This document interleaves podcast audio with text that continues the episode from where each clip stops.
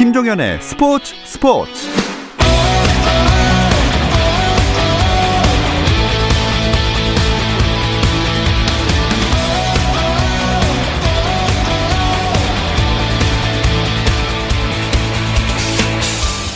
스포츠가 있는 저녁 어떠신가요? 아나운서 김종현입니다. 오늘 하루 스포츠계를 돌아보는 스포츠 타임라인 내로 김종현의 스포츠 스포츠 출발합니다.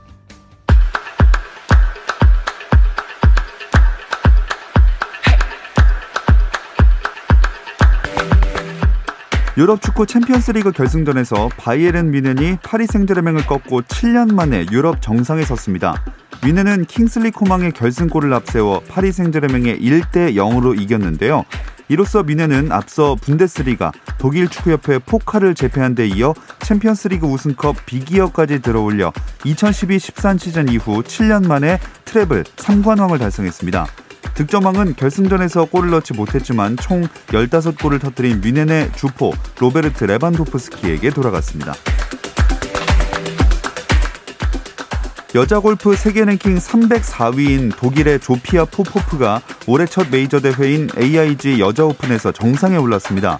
포포프는 영국 스코틀랜드에서 열린 대회 마지막 날 4라운드에서 버디 5개와 보기 2개를 묶어 3언더파 68타를 쳤습니다. 최종 합계 7언더파 277타를 기록한 포포프는 2위인 태국의 제스민 수완나뿌라를 두 타 차로 제치고 우승했는데요. 독일 선수가 여자 골프 메이저 대회를 제패한 것은 포포프가 처음입니다. 우리 선수 중에는 박인비가 1언더파 283타를 쳐 단독 4위로 가장 높은 순위에 올랐습니다. 한 시대를 풍미했던 쇼트트랙 황제 빅토르 안 안현수가 중국 쇼트트랙 대표팀 코치로 활동합니다. 빙상계 관계자는 빅토르 안이 최근 중국 빙상경기연맹으로부터 영입 제의를 받고 고심 끝에 받아들였다면서 최근 중국 대표팀에 있는 중국 삼둥성 칭다오로 출국해 자가 격리 중이고 격리가 끝난 뒤 계약서에 사인할 예정이라고 밝혔습니다.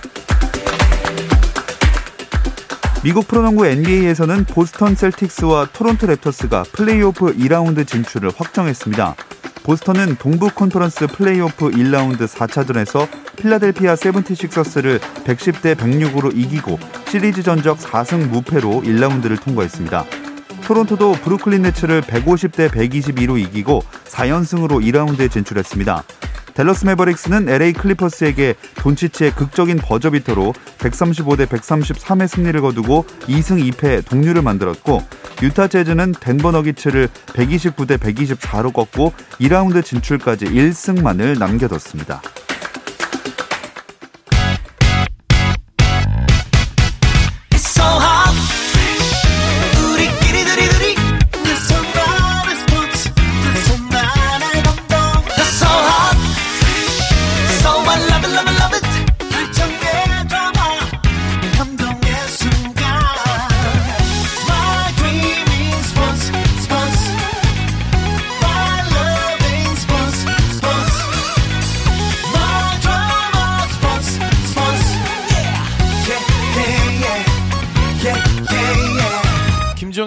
스포츠 스포츠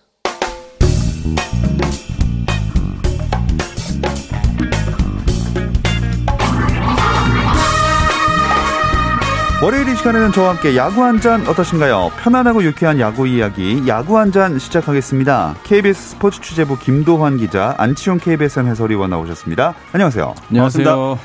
장마가 끝났는데 월요일에 또 야구가 있는 날이네요. 네, 토요일 날 잠실 가려다가요. 천둥번개가 치는 바람에 예. 발걸음을 되돌렸습니다. 아. 토요일 날 잠실 한화 LG전 취소됐고요. 또 수원의 NCKT전 취소돼서 그 두 경기가 음. 지금 이 순간에 열리고 있습니다. 네. 이 경기들 상황부터 한번 짚어보고 이야기 이어가 볼까요? 어, 네. 지금 KT가 3대 0으로 앞서고 있네요.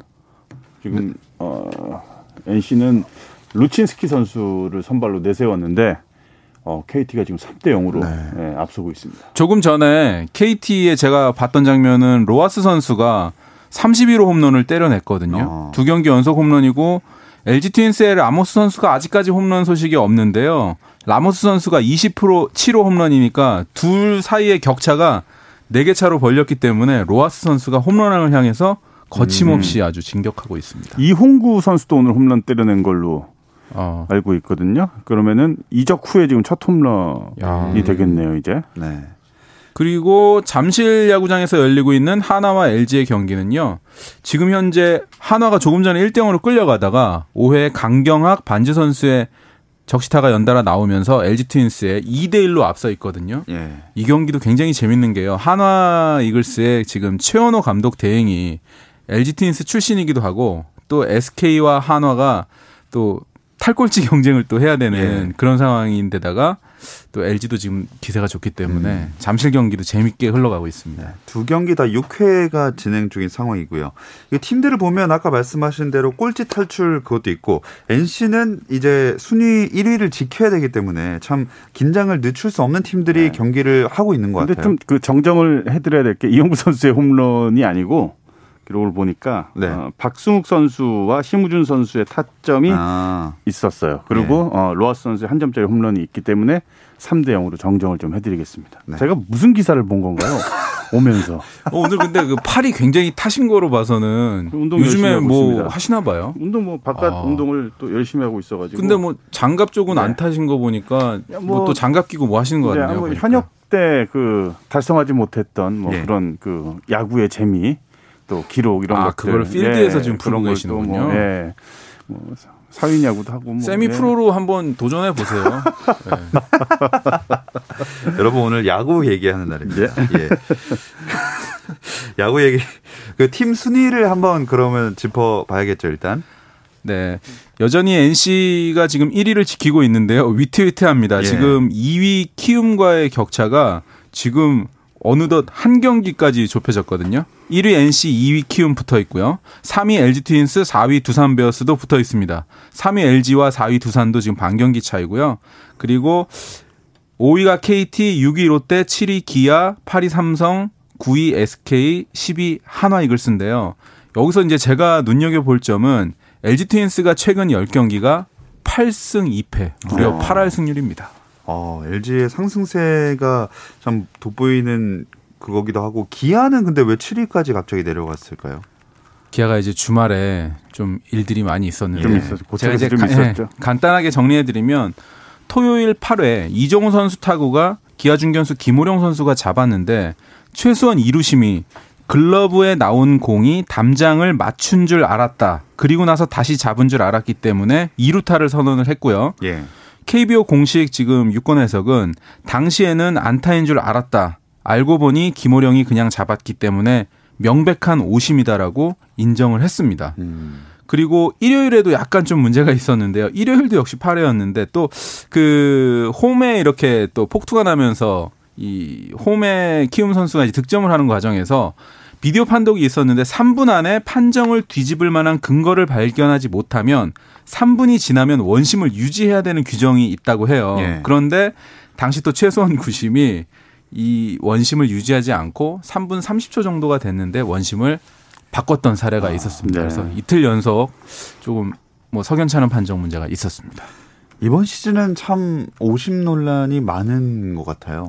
또 그 같은 조에서 또 같은 네. 어, 심판이 그렇게 오심이 좀 나오다 보니까 어, 좀 문제가 좀, 어, 좀 불거지고 있는데, 어, 심판의 오심도 어떻게 보면은 뭐 경기의 일부분이라고 할 수는 있겠지만, 아, 이런 그 오심들이 연속해서 나온다라는 거는, 어, KBO 쪽에서도 좀 생각을 해 봐야 될 거고, 어, 심판위원장도, 어, 어떠한 그 징계가 좀, 어, 있을 거라고 또 발표를 했고, 또 이 심판들이 한 조가 이제 어 만들어져서 그 한 조가 어한 시즌을 꾸립니다. 예. 예, 다섯 명의 이제 심판이죠. 네 명의 심판과 어 이제 대기심이 어, 한 명이 기다리고 있는 그런 한 조로 꾸리고 있는데 그 조를 좀 교체한다라는 그 기사를 좀 봤어요.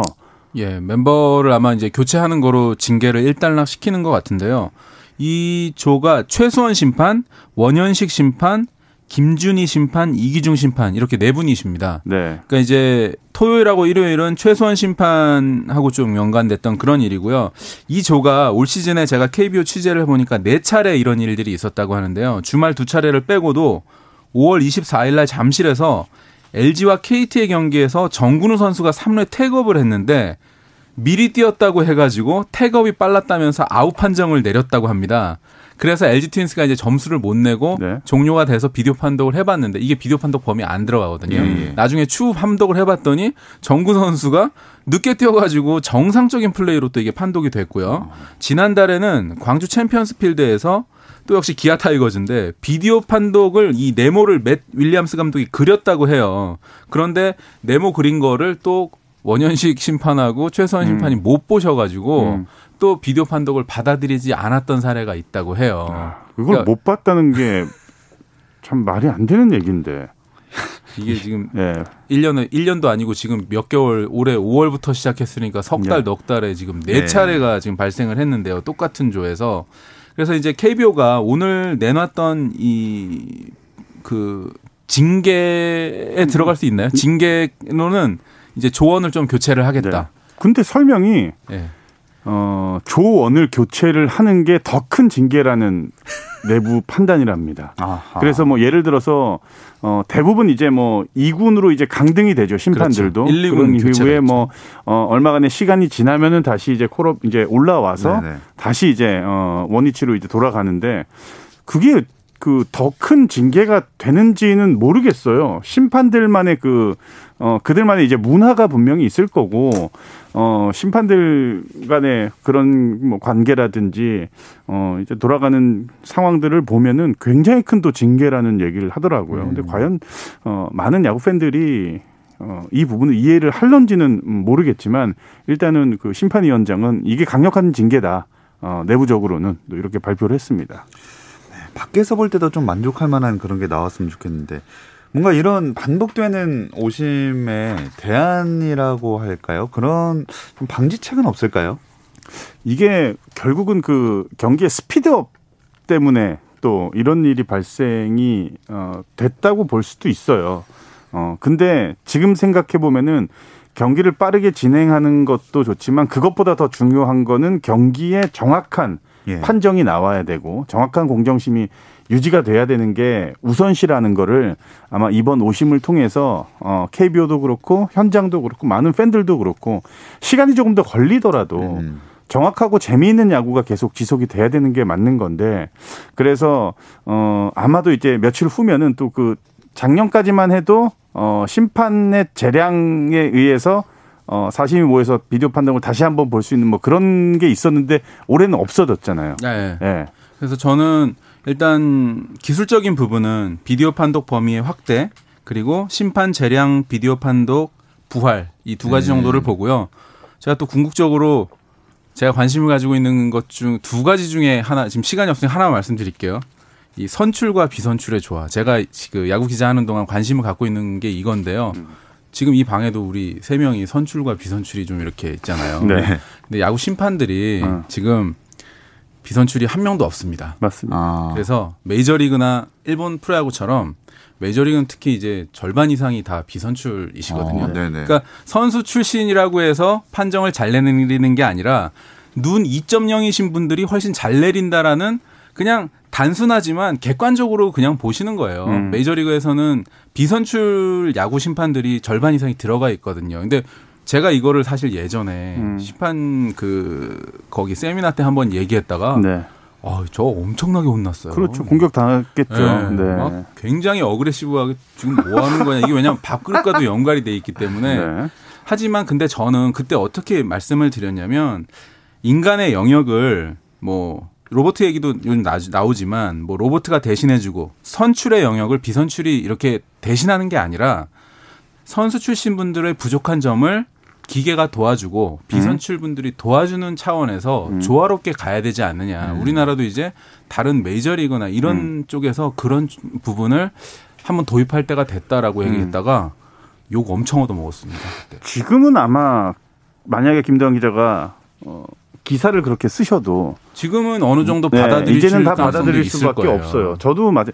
일본은 정확하게는 모르겠지만 선출 출신 심판이 없는 걸로 알고 있어요. 저는 음. 거의 없어졌죠. 예, 일본은 예. 그러니까 미국은 이제 한 반반 정도로 예. 보시면 되는데 그래서 일본을 어좀 생각해 볼 필요가 있다라는 얘기를 좀 이 자리에서 한번 좀 드리고 싶고 네. 그리고 어 야구를 정말로 좋아하시고 야구를 어, 저희 같은 경우에야 초등학교부터 엘리트로서 계속 성장을 해서 직업 선수가 됐지만 어, 야구에 관련된 일을 직업으로 갖고 싶어 하시는 정말 야구를 사랑하시는 분들이 많아요.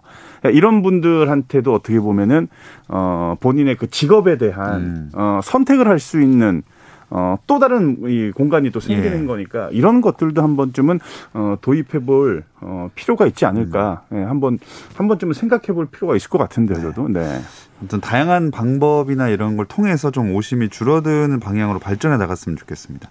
근데 지난주는 오심만 문제가 있었던 게 아니고 키움이랑 두산 선수들이 또 다른 논란거리를 만들었잖아요. 아유, 답답합니다. 네. 네. 키움이 18일이죠.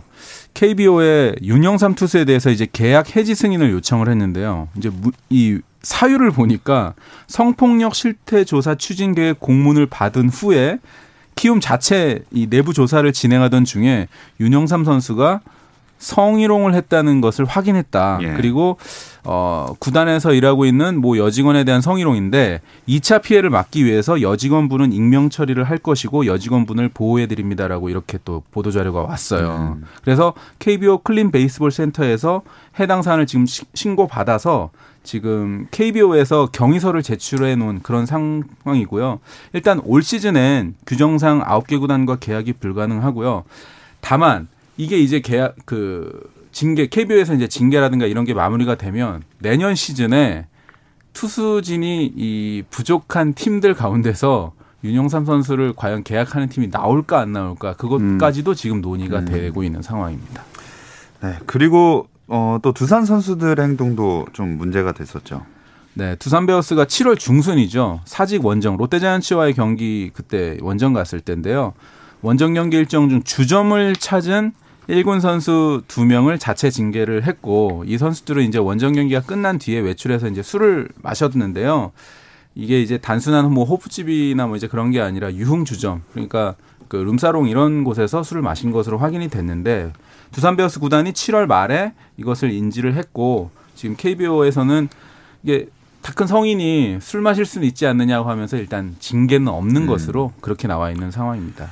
이게 참 그 위험 특히 요즘 같은 시기에 위험한 게 이 사회적 거리두기 3단계로 올라가거나 혹시라도 하게 되면 아예 음. 경기가 중단이 되는 상황이잖아요. 그러니까 코로나 19로 예. 이제 굉장히 뭐 이 신체 접촉이라든지 뭐 사람이 거리두기를 지금 계속 어 힘들지만 열심히 지금 다들 어, 국민들도 그렇고 다들 하, 지키고 있잖아요. 예, 예. 그러니까 이런 와중에 선수들이 어, 그런 장소에 출입을 했다라는 게 지금 큰 문제가 되는 거죠. 음. 이게 만약에 뭐 코로나가 없었고 뭐 그러면은 김도환 기자 말대로 경기 끝나고 난 이후에 뭐 성인인데 정말로 그걸 어떻게 막겠어요. 네. 그걸 뭐 계속 뭐 지켜볼 수 있는 것도 아니고. 근데 코로나 19 때문에 이렇게 좀 당시에 어. 이제 무관중으로 경기가 진행됐던 그렇죠. 그런 경기 음. 일정에 있었는데 네. 이런 일이 있었기 때문에 좀 무리를 일으킨. 그 저는 이제 제일 걱정이 되는 게 최근 들어서 이제 프로야구 선수 뭐 윤영삼 선수도 그랬었고 지금 두산에 있는 선수들도 그렇고 운동 선수들은 왜 자꾸 이러냐라는 얘기를 너무 많이 이제 들으니까 음. 어 그게 굉장히 좀 되게 좀 슬프고 속상한 일인 거예요, 사실은. 예. 아, 선수들이 조금 더, 조금 더 한 번쯤만 더 생각하면은 이런 일이 더 발생을 하지 않을 텐데, 일단 뭐 엎어졌으니 이 일은, 이 예. 일은 뭐 어쩔 수 없는 거고, 앞으로 정말로 이런 일이 더 나와서는 음. 정말 안 되고, 만약에 또 다시 나온다고 하면은 이거보다 더 큰 징계가 내려져야겠죠, 당연히. 네. 예. 참 이렇게 어수선한 와중에도 두산이 근데 또 경기력의 측면에선 잘 버티고 있습니다. 그 이유가 뭔지는 잠시 쉬었다 와서 알아볼게요.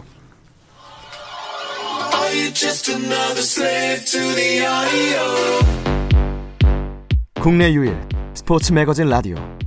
김종현의 스포츠 스포츠 월요일에 야구 한 잔 안치홍 KBSN 해설위원 KBS 스포츠 취재부 김도환 기자와 함께하고 있습니다.